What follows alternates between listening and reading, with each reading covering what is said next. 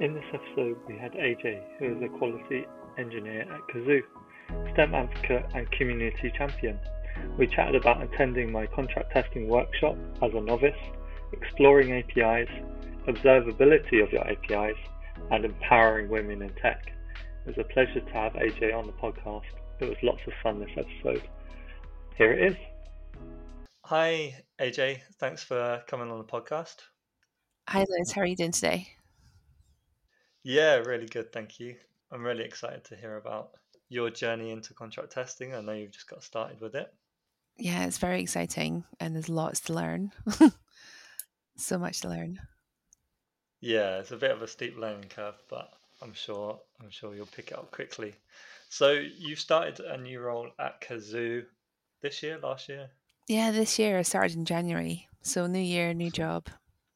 Yeah, Exciting. start. Mm. So tell me a bit about your your journey to to testing at Cazoo. So testing at Cazoo is a little bit different to what I'm used to. Principles and the framework that we have here are very different, and quality is more of a coaching role. So we do take active participation, we do testing, but we think about things more from helping the engineering teams move left and shift left, but whilst also thinking about shifting right in terms of observability. So we do a lot of things around risk storming, thinking about what we can do at a TDD level with code, also moving into design and discovery. So it's quite interesting. Cool. So what what did you do before you were a tester at Cazoo? Oh, there's so many things. Um, So I've worked in every kind of testing role I can think of, from finance, payments, checkout, games testing at Nintendo, Wi-Fi testing at Sky, hmm gas and electricity, smart meters, working in the field with hydro, everything you can think of. I've done a little bit of everything. Wow. Yeah, I'm like a test janitor. yeah, amazing. Done everything. So what what was kind of what was a really interesting one that you worked on, I guess, in terms of challenges that you faced? oh, the best one I can't ever talk about for legal reasons Oh no. because it's all with deck and the government and stuff. Yeah. What's the second one then? But I think the funnest one was working on Wii Fit. Oh, okay, cool. Yeah. um, because that's when I started really learning about personas. And this is, God, nearly 10 years ago now, but thinking about the edge cases and the unthought about. So, Wii Fit was aimed primarily at adults. And one of the things that the predominantly male group of testers that I worked with and developers didn't think about was that there might be a 12 year old who might want to try it out. yeah. And if they do, should we really be telling them that a 12 year old is overweight? That type of thing. so, having to think about those kind of scenarios and those personas and what we should look for. Yeah, yeah, yeah. Um, and then also making the Miis. That was quite fun. Like, do we want to alert when people are making things that are rude Yeah. or politically incorrect, that type of thing? So it was a really interesting pro- project to work on. Nice, yeah. That yeah, that sounds like you get really into the who the person is because that's the thing about the Wii, right? It's very personal and, and very Yeah, even down to localization and mm, all other cultures. So yeah, what we might feel is a good persona for the UK market might be completely different for Japan or Europe. yeah, absolutely. Yeah, it's a really interesting one. Yeah, it was really good. So another chat for another time. So contract testing. I run a work, workshop that you attended. It's fantastic. If anyone's listening, you have to have a little show of it. It's quite good. Thank you. Yeah, it should be up on the, the Ministry of Testing platform at some point this year. So, what did you know going into the workshop? I'll be honest, I knew the basics. I understand the principles of contract testing, but actually seeing someone apply it is very different. And then because of previous roles, when I did touch on contract Mhm. testing, it was at a very high level, just based on how the teams worked at the time. So that's why I'm kind of hungry to learn a bit more, and which is why I came to your session because I knew that it Yeah. would be good. Nice. And so, what do you think was the biggest takeaway that you took from the session? The biggest takeaway from me was that there was a lot of people, like it was a really big session. It was really good. And there's a lot of people from all over the world with Mm. different levels of experience. And even those that were very experienced in testing, more technically than me, were still asking really good questions. And they were still having the same kind of doubts that I was. So it was really good to see that no question is a silly question, that everyone has the same thoughts. And it's quite good to have that open forum where people can ask questions and discuss things. Definitely, yeah. I thought the dynamic of the group was really good. We had a lot of interaction from from people senior and more junior. I think one of the things around like what's highlighted from contract testing is that everyone makes mistakes when it comes to releasing APIs, releasing software with breaking changes. So it's nice to hear people's stories about like this happens all the time, right? Yeah, exactly. And there's a product owner that was in the conversation, and they'd got so much benefit, even though they weren't a developer, just seeing the kind of conversations that were happening and the thought process. So it was really good. Mm. And so you mentioned a topic to me before about exploratory API testing. How would you describe it? What is exploratory API testing? Again, it's probably context driven. So for some people, exploratory API testing would be if they inherit the API, seeing what it can do, taking use of that observability, using the data, and then thinking mm. what other things can we do. So it's looking at the API where your expectations are open. You have the documentation if you're lucky. Um, you have a handover and a knowledge transfer session if you're lucky. If you had good communication with the mm. other teams, whether it's internal or external, then that's great. But it still always gives you a lot of value by just exploring it for yourself and saying, based on my Oracle experience and what I want to deliver and how I want to improve on this, or what information I have from discovery, what kind of things can we can we yeah. look at? Can we improve it? Can we improve performance? Just having those like even 30 minute time box sessions where you just have a play with it or you have a charter and you go, this is what I want to understand. Yeah, because I think with APIs, you can get a narrow minded mindset towards the documentation says this, so I want to check that it does this. Whereas there's lots of stuff which is implicit, as you mentioned about data. Mm-hmm. Data you're putting through the system. So, what other scenarios do you think that don't live inside the documentation. I mean, one of the things for me is if your tests are always green, that's sometimes a red flag. Yeah. Yeah, yeah. because are the tests good enough? Are there no alerts coming off? Is it because you haven't thought of things you need to alert on? Because mm-hmm. alerts are for what you know is going to go wrong, right? If nothing ever goes wrong, then are you focusing on the right thing with the API? Just because the latency is good, is it good enough? Mm. Is it mm. scalable? Those kind of things. And that's where exploratory testing come, can be really beneficial. Yeah, absolutely. So I've kind of discovered recently about tools which replay the, the documentation, replay your Open API specs, and give you a set of tests and say, okay, yeah, these these tests conform with the Open API spec. But that's a computer telling us this is what the outcome is.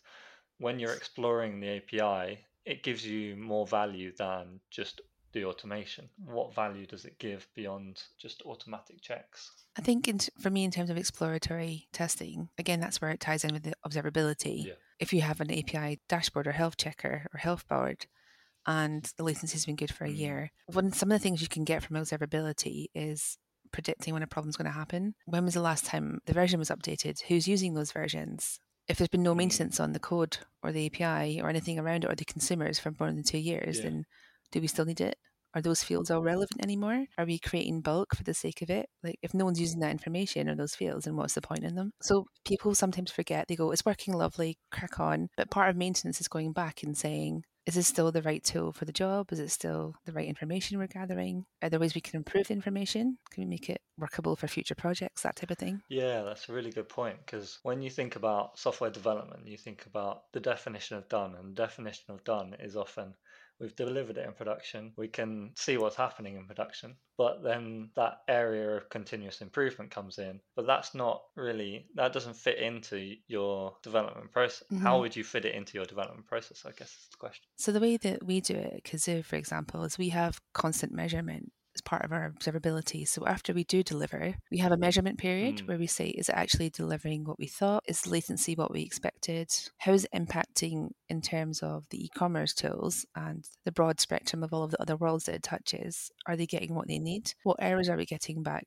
Are they the right errors? And so we don't just yeah. deliver it and go, here you go, crack on. We do revisit it as part of our discovery. And then we get to a point where we say, we no longer need to do discovery on this. We think it is where we want to be. Mm. But because it is consumed and we are the maintainer. We will revisit it quarterly and just have a quick check because otherwise it could be there for a year and a lot can happen. People can move teams, knowledge can change, knowledge can be lost. So it's worth revisiting, even if it's just for 20 minutes. Definitely, yeah. I think that that's a really nice use case, is as you say about are we getting the errors back that we expected, and that's where things like contract testing can come in mm-hmm. and really detail that, and you can see what your consumers are doing. So I think that has a really nice overlap, but it definitely requires that human intervention of what we're we seeing different viewpoints are always good, especially when you're focusing on the API and you're delivering it. You do enter a little bit of a bubble sometimes. Yeah. And it doesn't matter how good your cross team collaboration is, you both get sucked into this little bubble. So revisiting it with a fresh pair of eyes or a fresh um, perspective is always good. definitely prominent in, in lots of organizations. Cool. So I want to talk about stuff you do outside of, I guess, your testing role as well, because you're an advocate for STEM and women in tech. So, yeah, what kind of stuff do you get involved with? Oh, all sorts. and it's different levels of busyness at different times of year, depending what's happening. So on one occasion, I might be reviewing abstracts for a conference mm. for Grace Hopper. That's a really big global conference that happens online and in person mm-hmm. um, in Europe and in America. And that's quite good because I get to provide really meaningful feedback to the individuals that apply. It is quite admin related, but it's mm-hmm. important because just giving them an opinion saying no one will find this interesting or this has been done before or if it doesn't fit in with the theme of the conference that's not going to help that person yeah. move on and it might put them off. So, one of the good things about that is you can give them detailed feedback on each section and at what part of the application they may be stumbled. And they, they get key takeaways, like quite good detailed ones. And it's part of a really large committee. And that committee is split into specialities. So, mine's is human interaction. So, that's quite good. I've also started doing abstracts on data, which is really interesting as well conferences are very populated with white men, and we need to work out why that is potentially and give people the opportunity. I think it's because in anything that happens, even with the communities that we're part of, they do start off with a buddy and who you know system. Mm. And that's how they grow and they build, and people bring other people in. And if you don't make an active effort to widen that diversity group and include people that you think aren't being included, then you're just making it worse. Yeah, no, that's a really good point. You do lots more stuff for STEM. So what's what's some projects that you've been involved with that you're you're really proud of? So recently, just off the back of working with STEMettes at ASOS, I kept in touch with quite a lot of the young people that were working on that project and also taking part in the mm-hmm. schemes. And the Prince's Trust, there's still people there that I mentor that have come out of the Prince's Trust. They're in careers now, but we still keep in contact. And I got really great news today, actually, that one of the young people that I mentor, they've become a finalist in the new mm-hmm. Samsung competition for um, new development. And if they win, they'll have really great access to CEOs and people like Steve Bartlett and stuff who will help them with their product design.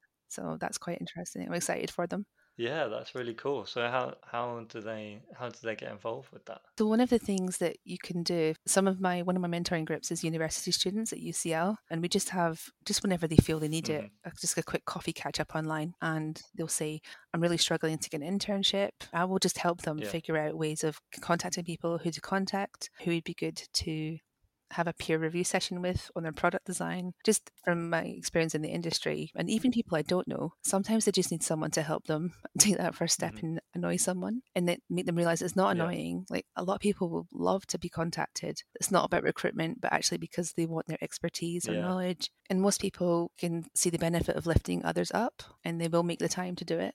So yeah. it's quite good. Yeah, definitely. I've realized that with the with the podcast is reaching out to people and not just stopping at, oh, sorry, I'm busy right now. Contact them again in, in two weeks or a month's time, yeah. and then yeah, they're more than happy to to contribute. It's just they they didn't have the time then, but yeah, they don't find it annoying at all. Mm-hmm.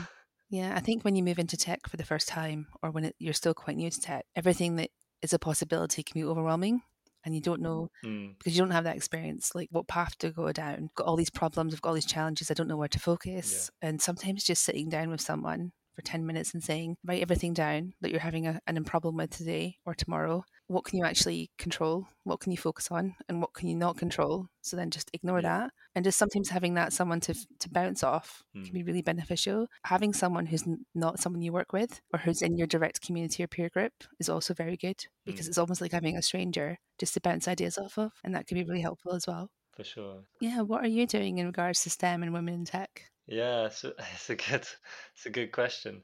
So I've joined a couple of mentoring oh, programs. Oh, one of them being Femme Palette. Their whole branding is is centered around that. So hopefully I will get matched with with some people that I can I can help. Yeah, I think anything that anyone in the testing community could do for women, femmes, and them is always very important. And just thinking about that language when they tweet and again when you have those on twitter for example when you when people have those calls like specifically saying i want you to talk with me or be a speaker and giving them an opportunity your voice especially the ones that don't have many followers because we both know that the amount of followers you have isn't is as important as the conversation you're having. So maybe finding those people with conversations and bringing them in. Cool. Well, th- yeah, thank you very much for coming on the podcast. So, where can people find you? Where, how can people reach out to you if they potentially wanted mentoring in the future? Yeah, this has been really good. Thank you very much, Lewis. So, using the power of their mind, telekinesis is always a good one. But if that's not an option, then on Twitter, I'm AJ Paradith. Quite a hard word to spell because it doesn't exist anymore. And on LinkedIn, just AJ Wilson. Yeah, I'll put the links in the show notes um, so people can find you there.